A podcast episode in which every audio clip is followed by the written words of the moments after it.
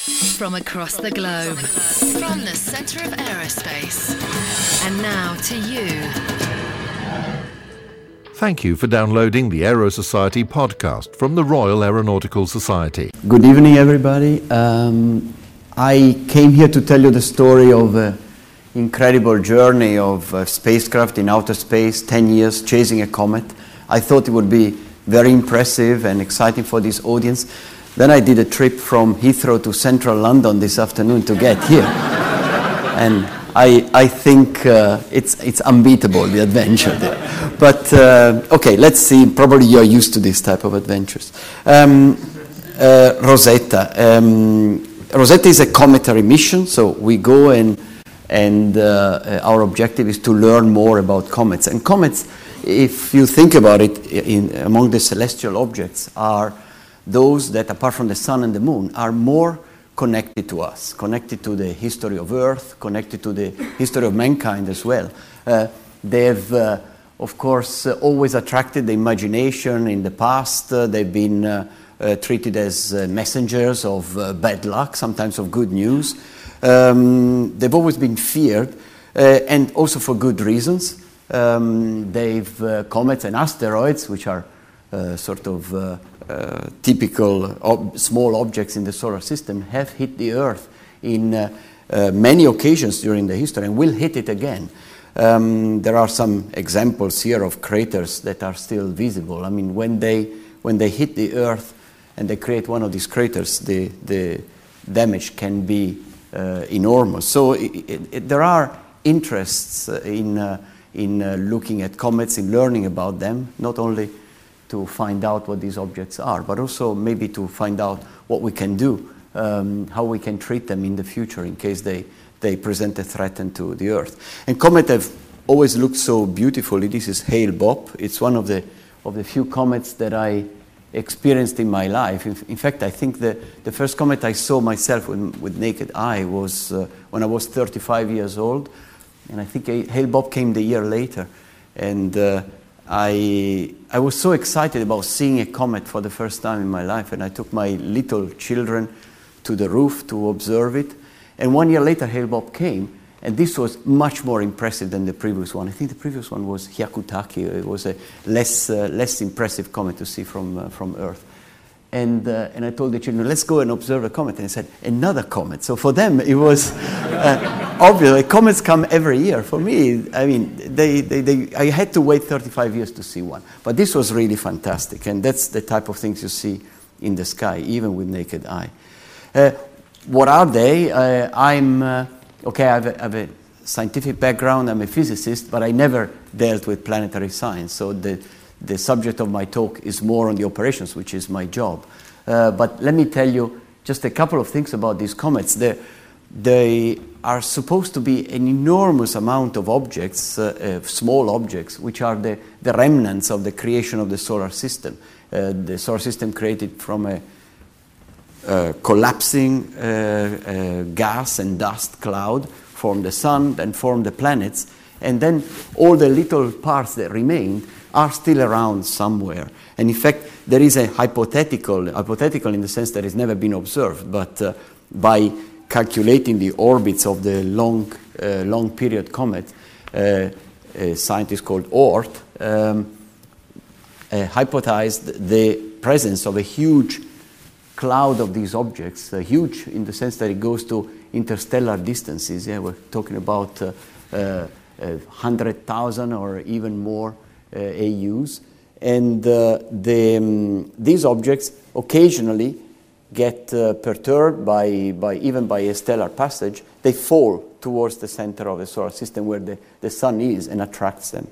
Uh, we can't reach these objects. We can fly by them, and we've done it in the past, but we do not have enough energy to reach them with our rockets, with our spacecraft, to reach them and stay there.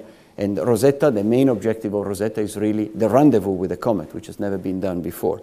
So we had to select a family of comets that are closer to the solar system, and, uh, and uh, so they are, in terms of orbital energy, they are more reachable. These comets uh, come from a much smaller region that you see on the top there, is what is called the Kuiper Belt.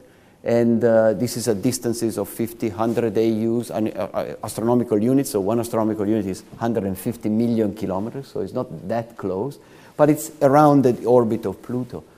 And these orbits as well occasionally get perturbed by the planets, fall towards the, sun, the solar system. They get trapped between the Sun and Jupiter, and uh, so they become what is called the short period comets, Jupiter family comets, and they are in orbits which are not too far away from the Sun and therefore uh, reachable in terms of distance but also in terms of energy uh, for a, for a man made uh, spacecraft. Um, I mentioned flybys. Uh, there's a video here of uh, uh, one of the first flybys. This was the Halley comet, comes back every 76 years, I think. And this was a flyby of this little probe, Giotto. You see, um, the, the nucleus there was observed for the first time. Nobody knew at that time how a nucleus would look like. And in fact, just to show how really uh, pioneering this mission was, the camera was programmed to look for a bright spot because everybody at that time looked, thought the comet nuclei would be very bright, very, very, well, like the, the, famous dirty snowballs. Um, in fact, they are extremely dark. So Giotto ended up observing the gas jets, where actually the, the, all the gas and the, and the dust are, are ejected from the surface when it's heated by the sun. But okay, in the flyby, it observed also the nucleus, and uh, the, um, uh, what we learned from that mission was, of course, a lot. Uh, but this was a flyby. So you just wait for this comet to come in, you launch your spacecraft, you fly by, you stay in the proximity for a couple of hours. You have a relative velocity of, uh, in this case, I think was 60 kilometers per second. So it's a very, very quick visit. Um, there were more. Uh, this is uh, Comet Borrelly, uh, visited by Deep Space One, which was an American spacecraft in 2001. Uh, Comet Wild, 81P Wild, visited by Stardust. In fact, Stardust even collected some particles during the flyby at high velocity um, and brought them back to Earth. Um, there was an interesting flyby of uh, Comet 9P Tempel by Deep Impact. In fact, the, the flying by spacecraft released a projectile, released a, another object, about a 500 uh, kilo uh, object, that was thrown in the direction of the surface and uh, then observed the, the impact that you see here. So, this is not a, a normal, natural ejection of gas and, uh, and dust, but it was caused by the, by the explosion of this, uh, this object hitting the, hitting the surface at, I think, it was also the order of uh, 10 or 15 kilometers per second. So this was um, another interesting exercise, 2005. But again, the observation lasted minutes to hours. Uh, the, another very interesting flyby here of uh, Comet 103P Hartley by EPOXI, which was actually the reflight of Deep Impact. Um, now, from all those pictures, this is an animation of uh, what a comet nucleus should look like. Hopefully, not that, that active, because I'll tell you later what we want to do with it. But uh, in principle, it's this uh, very, very dark uh, thing that rotates, and uh, when it's ex- the surface is exposed to the sun and it's close enough to the sun, it starts emitting uh, gas and dust. And well, we, I will tell you towards the end of this presentation what we want to do with this thing, and just remember this animation. But as I said, hopefully it's not that dramatic what we're going to find out. Um, so Rosetta, Rosetta wants to get to the comet, rendezvous with it. It means reaching exactly the same orbital uh, energy of the comet, staying in the proximity for about one and a half year. And uh, to do this, we had to travel a very long time, and I will explain you how the trip uh, went. The spacecraft has uh, uh, extremely large solar panels because we wanted to fly with uh, solar electrical power, not uh, with uh, um, radioisotope generators. And this was the first spacecraft that went to such distances from the sun. We've reached about 5.3 AU from the sun is uh, 800 million kilometers, roughly, maybe a bit more. Um, and we had to have these enormous solar arrays. These, these uh, panels are 64 square meters. It's the largest we could mount on the spacecraft. And uh, at the Earth distance from the Sun, they produce 8 kilowatts. When we were out there, they were below 600 watts, just because of the distance. The Sun out there is a little dot there, is not uh, um, extremely bright and extremely generous with energy. It has also a big antenna, you see it there, which uh, um, is a 2.2 meter antenna, which we need because we also reached enormous distances from the Earth of the order of 1 billion kilometers. And uh, you can imagine the signal, the radio signal traveling all that distance. We had to use as big as possible antenna to concentrate it and, uh, and made it available to our ground stations. So once, once we get to the comet, we will want to uh, orbit it. And I'll, I'll tell you how we're going to do that. We're almost there. Uh, Rosetta, again, as uh, Londoners, you're familiar with the Rosetta Stone. The name comes from the Rosetta Stone, it's not a coincidence. The idea is that, like the Rosetta Stone, and in fact, uh, the other parts, which inscriptions in the Philae Temple uh, in Egypt, like these things were the key to decipher the hieroglyphics. Uh, Rosetta will be a mission, the key to decipher the comets and the history of the solar system in that sense. So it's a symbolic name, but also a very nice one. Uh, for an Italian, it's a, it's a very cute uh, female number, uh, female name, and it's, it establishes a strange relationships with the spacecraft. Um, now, this is our target, Comet 67P Churyumov-Gerasimenko, bit difficult to, to pronounce and remember. In, in, in, almost 20 years, I now managed to do that. Um, it's the name of uh, two um, astronomers that uh, discovered it, I think, in the late 60s. And this is a comet that is not very spectacular. Don't expect to see it bright in the sky like Hale Bopp. In fact, it's very difficult to detect because it's very small. Um, but it's a reachable comet. Another story about Rosetta is that our original target was a different comet of the same family called Wirtanen. Um, we were supposed to launch in 2003 in January, and just four weeks before the launch, there was an Ariane 5 uh, failure, and the investigation concluded that it was not safe enough to launch Rosetta. So just a few days before the launch, we called it off. We were all ready. The spacecraft was ready. It was on, almost on the launch pad. We had to call off this, the, the mission. But this meant that we lost the rendezvous with that, with that comet. We had to find a new one. This was very, very difficult moments, uh, but people worked uh, extremely hard uh, at that time. We, we selected a few candidates. We had four or five in the beginning. We discarded them all. Uh, when, once you design the spacecraft for a, for a certain comet, certain size, certain orbit, uh, then you cannot change very much. You have to find a, a, a, comet with a similar size, with a similar orbit. And eventually we were lucky. We found Churyumov-Gerasimenko that uh, uh, allowed us to start about one year later. We started in March uh, 2004, and to reach to reach our our target two years later. The trip was slightly longer.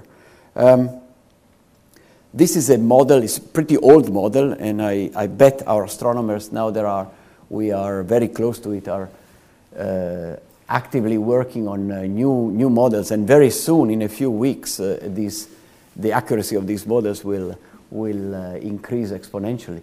This is the model of, uh, of the comet made in 2003, um, an object which is of the well, of a diameter of about four or five kilometers. So you, you can imagine it as the Mont Blanc and uh, flying in space.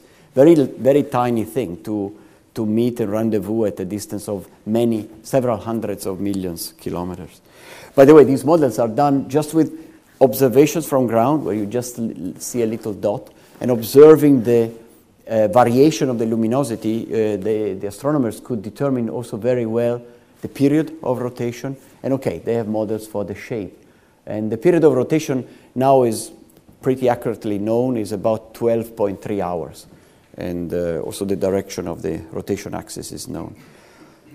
The spacecraft, you saw a drawing before. This is a a test model that was built before the spacecraft was built. And um, the solar rays are not seen here. Of course, they would uh, extend on this side. You see the folded uh, big antenna. And as I mentioned, 64 square meters solar arrays with a 32 meter wingspan. It's about 300, uh, 3 tons of weight at launch, but more than half of it was uh, fuel, and we are consuming it. I will explain to you. Uh, we are now in the phase where we're getting rid of all, all, all the fuel now to get to the final orbit. And it's about 2 times 2 meter and 3 meter high. It's not a small spacecraft.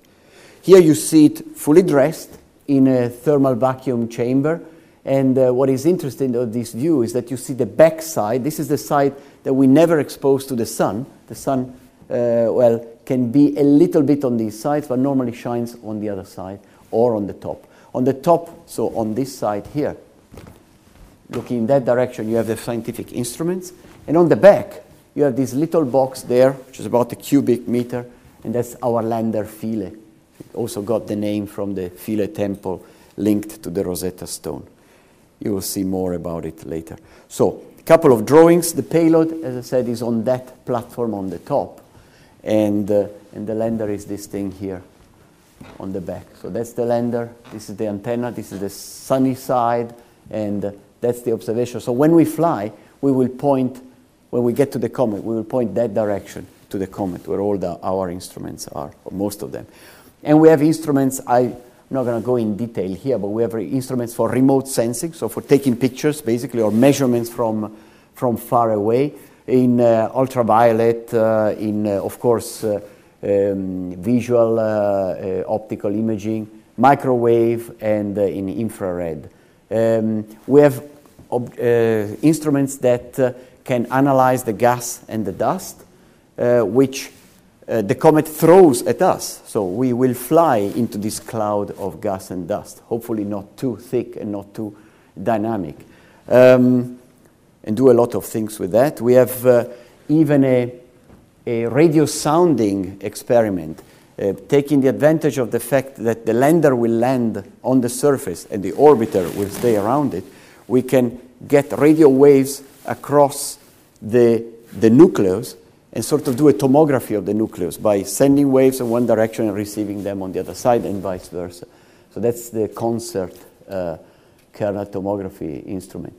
And uh, other um, analyzers of uh, the environment, including plasma environment, so also ionized particles, and also radio science investigation, so measuring the signal that Rosetta sends to Earth. You can very, very accurately measure the, the perturbation to the orbit caused by the, by the comet. Of course, we need this for navigation, but it's also useful uh, from a scientific point of view. You can learn a lot about the, uh, for example, the gravity of the, of the nucleus. The lander Philae, which is here in a picture shown on the surface of the comet, has also a large number of, uh, of instruments. Um, you have to imagine that uh, the instruments we carry on Rosetta, on the orbiter, uh, will work for one and a half year.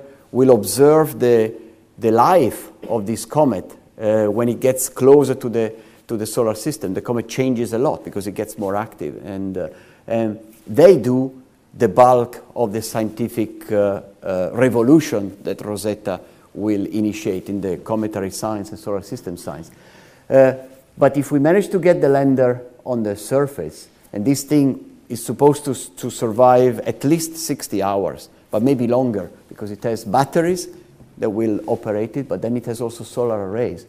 Um, this will also be the, the cherry on the cake, basically. On top of all these measurements of the surroundings, we will have also surface in situ measurements and, uh, and science. This will be fantastic. Um, now, I talked about the, the space segment, but there's also a thing called the ground segment, and that's basically where uh, we are working. This is the control center, the mission operations center in, uh, in ESOC in Germany, where I'm located. Uh, we have uh, a science ground segment. Vinny, sorry, it's bottom, yeah. bottom right, never mind. Uh, in Spain, they deal with the scientific operations. And we have a number of large ground stations. Uh, when Rosetta started, we had uh, uh, practically only two. the ESA New Norcia ground station, it's a 35 meter antenna in, in Australia.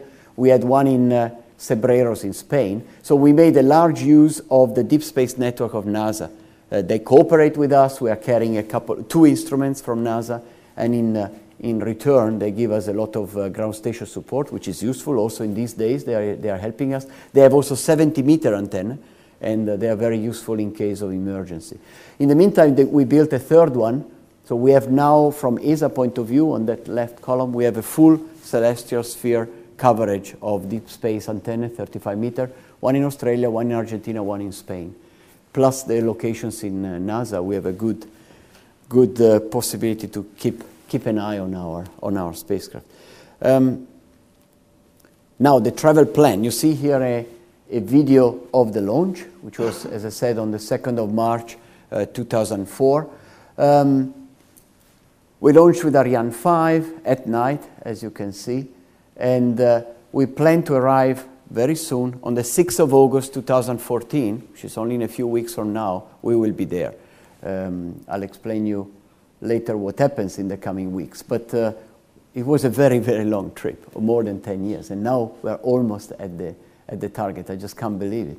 Uh, we have basically traveled, I mean, the, what the travel distance is is always a matter of definition, but um, about six and a half billion kilometers we have traveled. We went five times around the solar system. I will uh, give you all the details on this in a, in a moment, in order to reach the right velocity and to reach eventually the orbit of the comet. Um, and we plan to stay there at least until the end of 2015. Hopefully later as well. Um, now, I mentioned uh, we need a long time, we need to reach the energy of the comet uh, orbit. The problem is that we didn't even have enough energy with our rocket. This is quite normal in interplanetary flight that the rocket puts you, but very powerful rockets give you the right acceleration to go on your trip on a solar heliocentric orbit. Uh, but still, to reach your, your, uh, your target, you need to have some help. And the help, so we started with the velocity, which is the velocity of the Earth around the Sun, 30 kilometers per second. I mean, it's not uh, very slow, it's not bad. We are at 150 million kilometers from the Sun. And the comet eventually, when the comet is at pericenter, so at, at the closest distance from the sun, will be at 186 million kilometers with a velocity of 33 kilometers per second. We have to get there somehow. And uh, what we did, we like again, is not a new technique. is a technique that is ex- extensively used in interplanetary flight. You do planet flybys. Basically, you come with your trajectory close to a planet. You just fly by the planet. Uh, with Rosetta, we did it three times with the Earth. Um, you have a certain velocity, incoming velocity. If you are sitting on the planet, the planet will just change the direction of your, of your velocity. So, from a reference frame of the planet, you have not gained any energy. You just changed the direction of the, of the velocity. But compared to the sun, and that's what we are interested in, you have to remember that the Earth has also a velocity re- related to the Sun. So if you just add up these vectors, I'm very proud of this animation. uh, you have an initial velocity like this compared, uh, relative to the Sun. The final one is this. It means you see the length of this vector is larger. You have gained energy. And that's what we call a delta V. You have gained energy. And uh, where did you get this energy from? If you if you have studied physics, you know that doesn't come for free. You have actually slowed down the Earth in principle. Um, that we've done three times. I hope you forgive us. The, uh, but uh, as you can imagine, the, the relation in mass between Rosetta and, uh, and the Earth makes uh, this, uh, this transfer of energy in terms of Earth uh, um, orbital energy very tiny. So nobody will notice it we hope at least. So that's the, the um, principle of um, planet flybys. And uh, okay, this is a bit more difficult to explain, but I have a better animation. This is our trajectory, all the way it was designed. Uh, so we start from that. We have uh, the orbit, which is the blue, is the orbit of the Earth, and that's basically where we are at launch. And uh, the, the target orbit is this big ellipse. In the center, you see the sun and that's the orbit of the comet. And so, first, what we did um, after launch, we were basically at the same velocity as the Earth. Um, we did the first Earth swing by or flyby, um, gravity assist, sometimes it's called. And uh, we went, you see, on a slightly larger orbit, and uh, we increased our heliocentric velocity by almost four kilometers per second, thanks to this help that the Earth gave us. Um, then we had to, we used, this was a trick, we used Mars, the Mars orbit is the red one, to correct the trajectory. So we flew by Mars, but this was not to gain energy, it was just to deflect the trajectory back to Earth and get another, another uh, kick from the Earth. That's what we did. Uh, was a couple of years later, I think 2007. Um, we reached 35.1 kilometers per second. And then we did a third one again. Two years, exactly two years later, we met the Earth in the same place, more or less. We reached 38.7 kilometers per second. This time we were fast enough to go. Now it's not very visible, but it's this uh, purple, uh, bit pale um, trajectory that eventually intersects the trajectory of the comet. And uh, we had to correct in these two points we corrected using our onboard thrusters our trajectory. First, to inject us on the, on the long arc down here. This was done in 2011. And now we are doing the final corrections exactly in these days. Every two weeks, we are doing a braking maneuver because we are now too fast. Uh, we, are, we are approaching the comet um, with uh, today a relative velocity of about 2 to 300 meter per second. And uh, so we have still a few more maneuvers to do. The next one will be next Wednesday. So we use the rockets to slow down the relative velocity to the comet. And then we will have the same velocity as the comet nucleus around the sun, which means relatively we are, we are there. Um, now, look at the trip. Uh, not very visible, but you see the white line is Rosetta flying.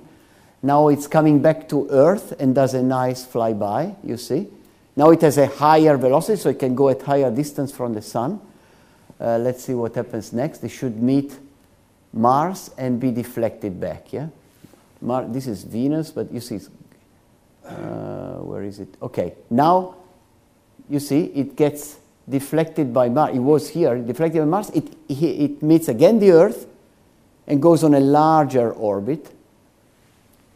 And then it comes back for a third time. By the way, the comet in the meantime is coming. Oh, it stopped. Anyway, it comes back for the third time, again meets the Earth in the same place, and then gets the final, the final uh, kick. Sorry about this. Uh, so, uh, just a few pictures about these uh, exciting flybys. This, uh, this is technical drawings. Don't look at them, but just to show uh, how we, we flew by towards the Earth, uh, you know, uh, uh, basically almost equatorial, the first one, and uh, in the sunshine, so we could take nice pictures. This was a moonrise, this was the Earth from a distance of 200,000 kilometers, 250,000 kilometers.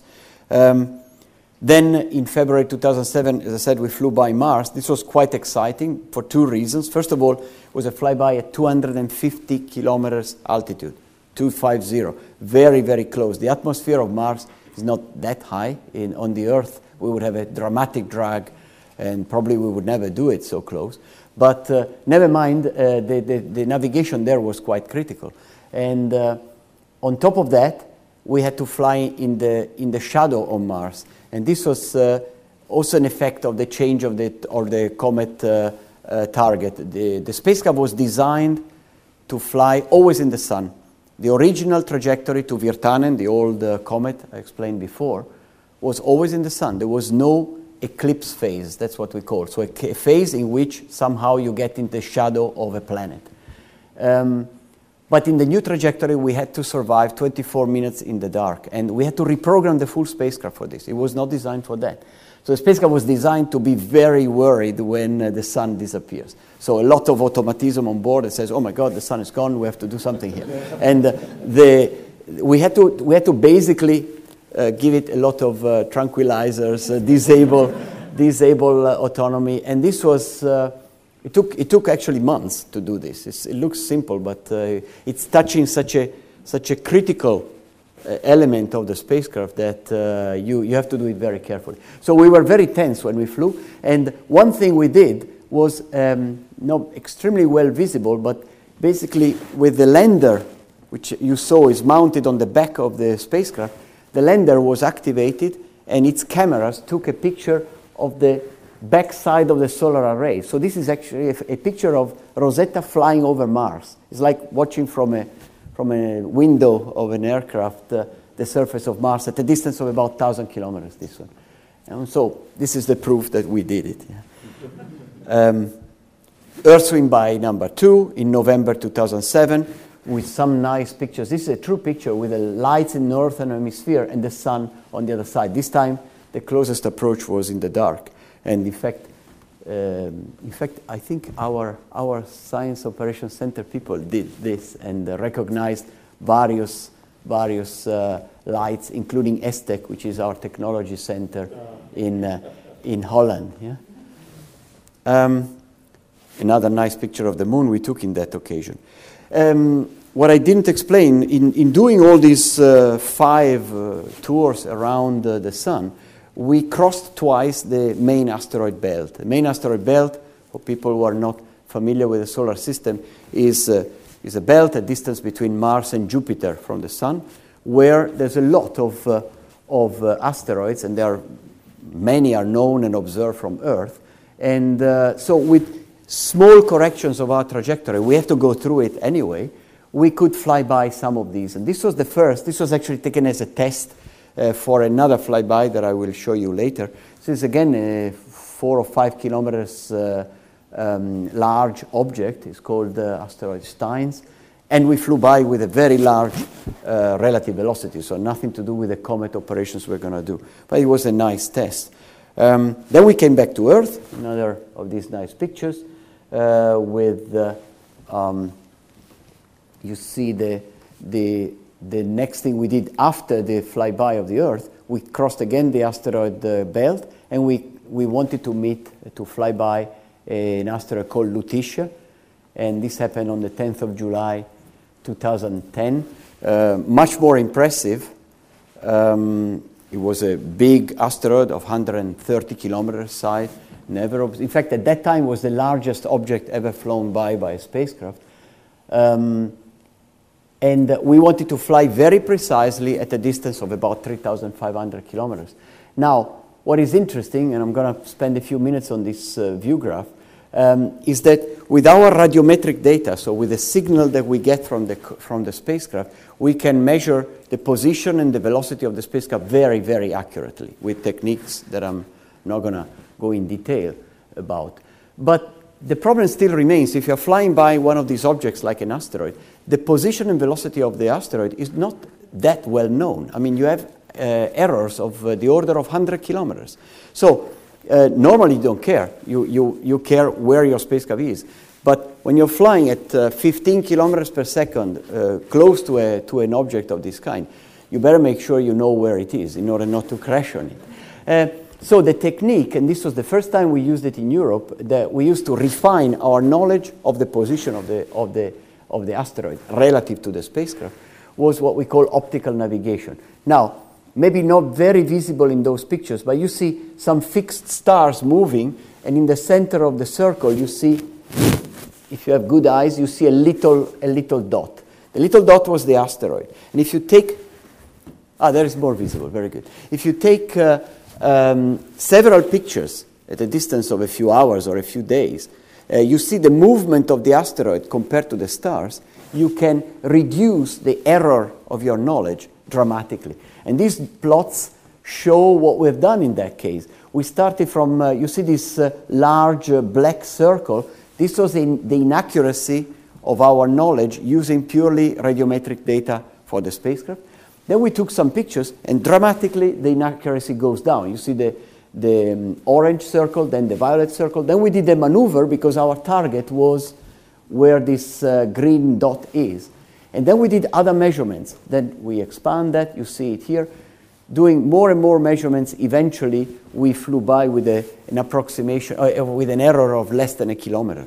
And this was uh, pretty good. Now, optical navigation uh, was a test here, but now is extremely important for what we're doing in these days because we need to know exactly where the comet is. We are observing it every day, and we direct every two weeks our trajectory so that we get at the right time in the right place. Um, one interesting thing was that the spacecraft was turning automatically. So the spacecraft had a camera that uh, observed the asteroid and then followed it automatically. And uh, uh, this was also a big challenge for us because with Steins, with the previous one, the camera had not worked so well. We were lucky, we were still observing it, but here we didn't want to, to miss it. So we worked a lot in recalibrating this camera and eventually worked very nicely. And uh, uh, one interesting thing in operations, uh, it's always unexpected. The camera was tracking the asteroid. This is a true picture of the asteroid. And, uh, and uh, we were very happy of how solid this tracking was. And then suddenly, the camera lost tracking because there was, it detected an, an uh, external object. And we knew there was no external object there. So we thought the camera was broken. But in fact, the external object was this little dot you see there. And if you have good eyes, you recognize it. It was Saturn. Saturn in the background, of course, we didn't expect it. Saturn is very far away.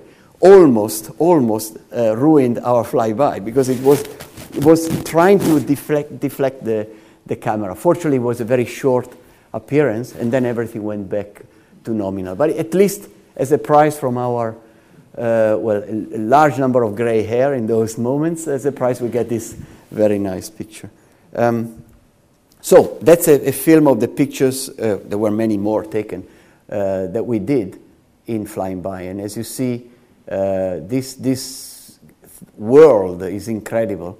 The longest uh, uh, on one side is 130 kilometers. You can imagine the size of these valleys there, and uh, makes you feel like visiting it. Um, and by turning automatically, you could actually follow the full flyby from the approach, almost uh, with the sun on the back, so very nicely illuminated. And then when you turn around and you fly by and you turn, you see you go and see the, the dark side of it.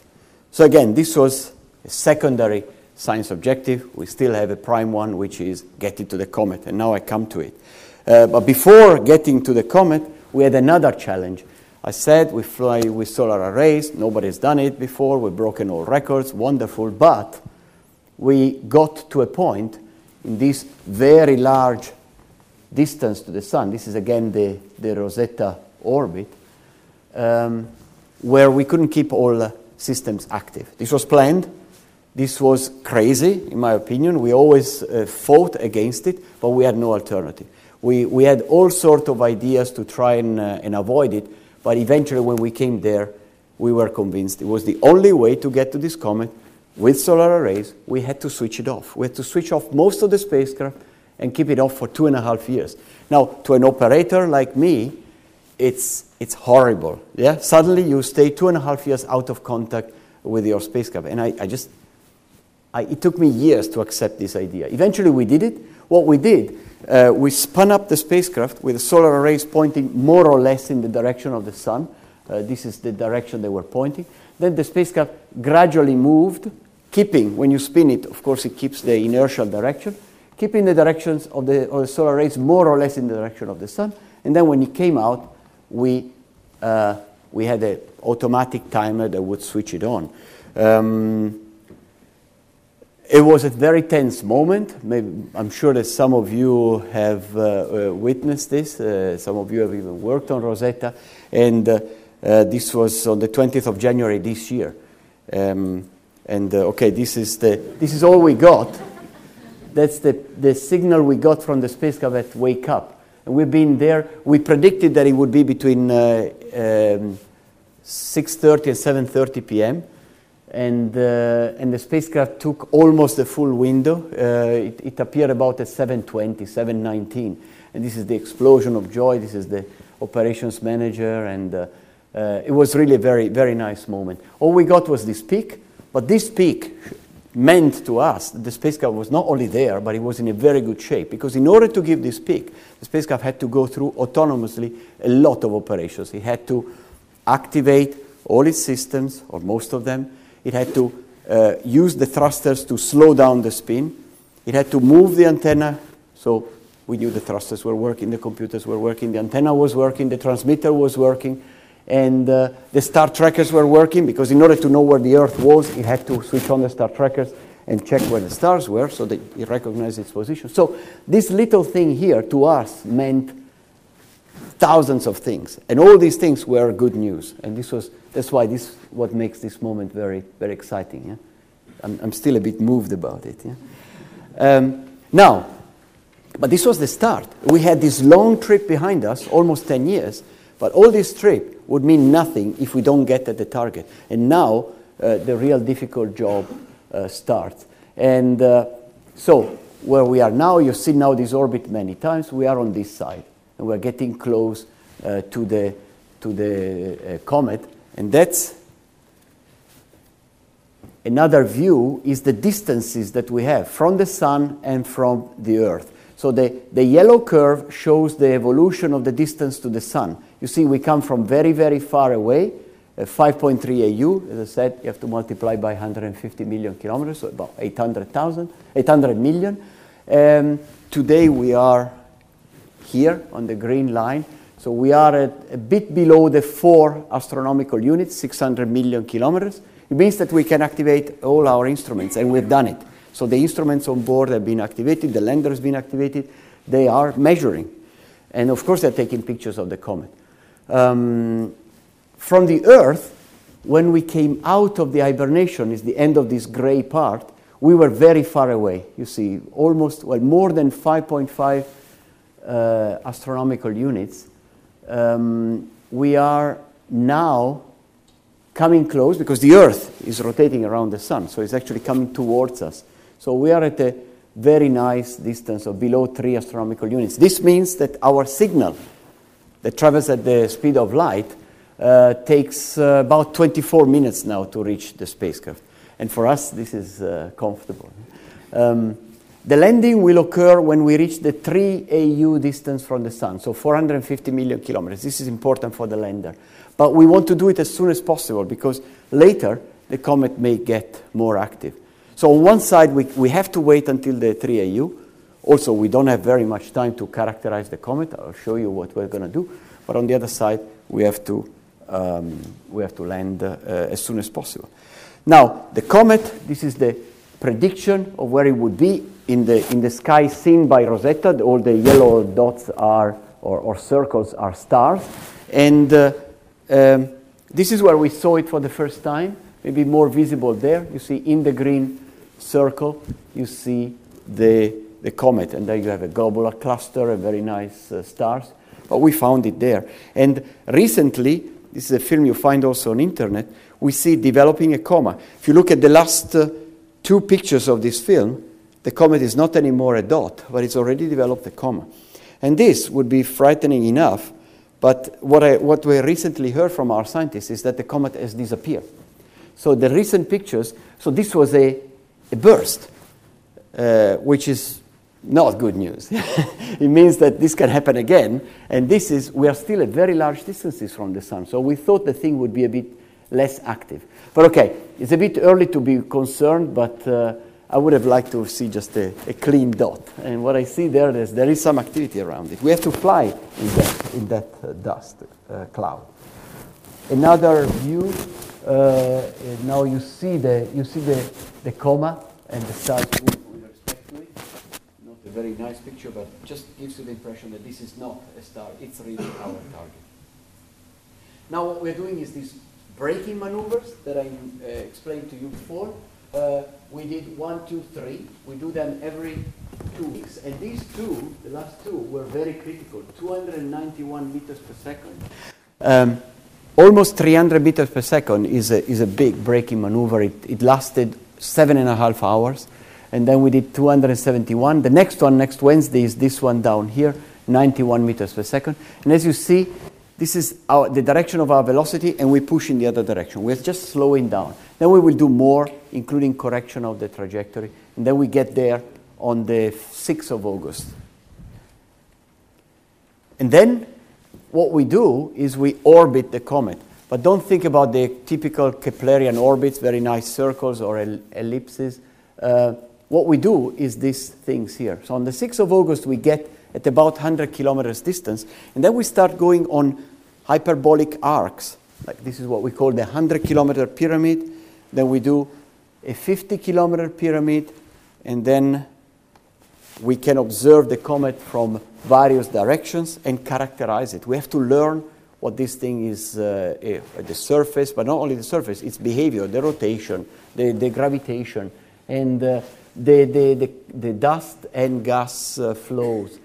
We do a, a, a, model, and we have already tried our, uh, our modeling tools from a simulated shape. We have reconstructed this one here.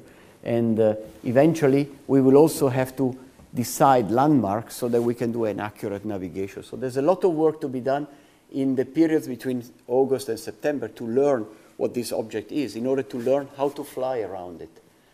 Um, then we go closer because eventually we have to do this landing and we have to do it, as I said, as soon as possible.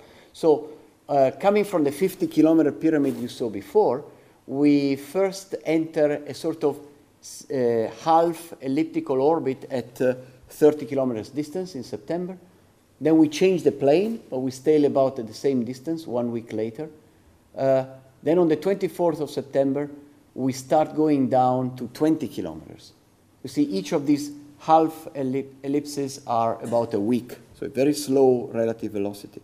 And then on the 28th of September, we are on a full 20 kilometer orbit, and then we will go down from there. So, seen from the top, uh, on the 8th of October, we go down to a 20 times 10, and possibly on the 15th, we go to the 10 kilometer circular. We have to get that close in order to do a proper delivery of the lander. Now, look at this animation. Uh, it shows what I've just explained, but it gives you a bit more a feeling. So first, we, we do these triangles. Yeah, this is not what you're used in space flight. Yeah, we can do it because the comet has basically no gravity, uh, or hardly any gravity. Um, so you see, we are far away from the comet, about 100 kilometers. We've done the 100 kilometer pyramid. Now we do the 30, sorry, the 50 kilometer pyramid, getting closer. In the meantime, the, the, nucleo, uh, the nucleus uh, rotates below us. And then uh, we start the semi Keplerian orbit here. There's the transfer. And uh, hopefully, the gravity, these are very important for us to sense the gravity and determine what gravity we have there. The, from the ones out there, we can't sense the gravity, but they are safer. So in the beginning, we have to play it safe. And uh, yeah, so this then looks like more, uh, more of an orbit. Although we can do these, these nice changes very easily because there's not much energy involved. These are small maneuvers. And then we get really close to it for the landing. I guess the scale is not that accurate, but it gives you an idea.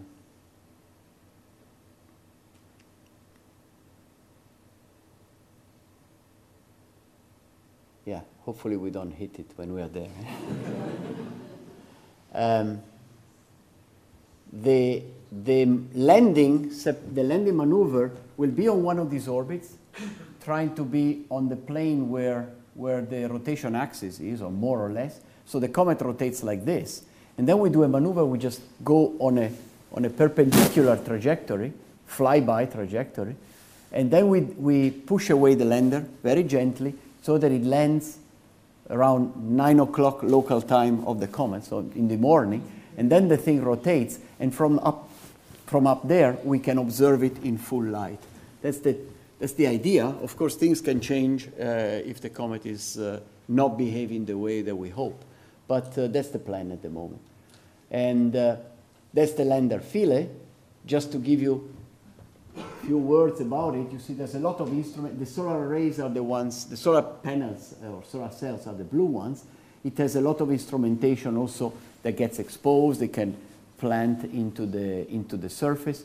It has two nice harpoons um, that are used to uh, uh, anchor it to the surface. Otherwise, when it lands, it, would, it may bounce back. And it has three legs that also anchor themse- themselves with, uh, with uh, these screws. And uh, I hope the animation works. Um, shows basically what the landing maneuver will be. Again, don't think of a landing like on Mars with rockets and so on. What we do, we just push gently away the lander from the body, just very gently. Gives enough separation velocity so that it falls. In the meantime, it automatically opens these, uh, these legs, and, uh, and then it, it very gently, hopefully, goes down to the surface. We're talking about, again, depending on the characteristic of the comet, it can take several hours, this, this trip. When it hits the surface, it anchors itself, shoots the harpoons, and then it's ready to do the, the scientific uh, observations. Um, so I mentioned May to July we do the maneuvers. This is what we're doing now. August to October is this period with the pyramids to characterize the comet and then the lower orbits. November we land. But after that, we have a full mission to do. We have the famous one and a half year, okay, including a couple of months here now, uh, where we orbit the comet. And what, what do we do there? Uh, our scientists would have liked to do these nice things, so lots of uh, Keplerian orbits around it at different distances and so on. But we have to remember this famous 3 AU limit. Uh, uh, the astronomers tell us they call it the ice uh, limit, something like this. Um, basically, closer than three astronomical units from the sun, 450 million kilometers, comets tend to be quite active. So the, the predicted um, velocity of the gas and the dust that will impact the spacecraft increases very dramatically. And remember, our spacecraft has 64 square meter solar arrays. We will have to be very careful there. Our orbits will become unstable. Our spacecraft will be also attitude-wise disturbed. So as soon as we've landed, we, we will have to be extremely cautious in getting close to the comet and gradually maybe getting far away, which is not a problem from the science, but from the operations, it's very recommendable. So we will try, we will fly hyperbolic arcs at various distances, and uh, eventually our orbits will look like something like this. So flybys, short flybys at various distances. But again, this is all in the plans. Um, we will know more in August when we get there. Um, I'm approaching the end. It's okay. This uh, is my tribute to all the people. I'm telling you all these stories, but of course, there's a lot of people around. Uh, I've worked with these people for so many years, and they grew. They were uh, very young people in the beginning. Now they got children and so on. They start getting gray hair, uh, so they start uh, looking closer to me, but uh, or they lose it, as you can see. But uh, many of them have been associated with a, with a mission for many, many years. maybe not as many as myself, but this is a mission that is, is the mission of your life. So for us, it's also another achievement, this team. And uh, this is it, I think, completely. Thank you.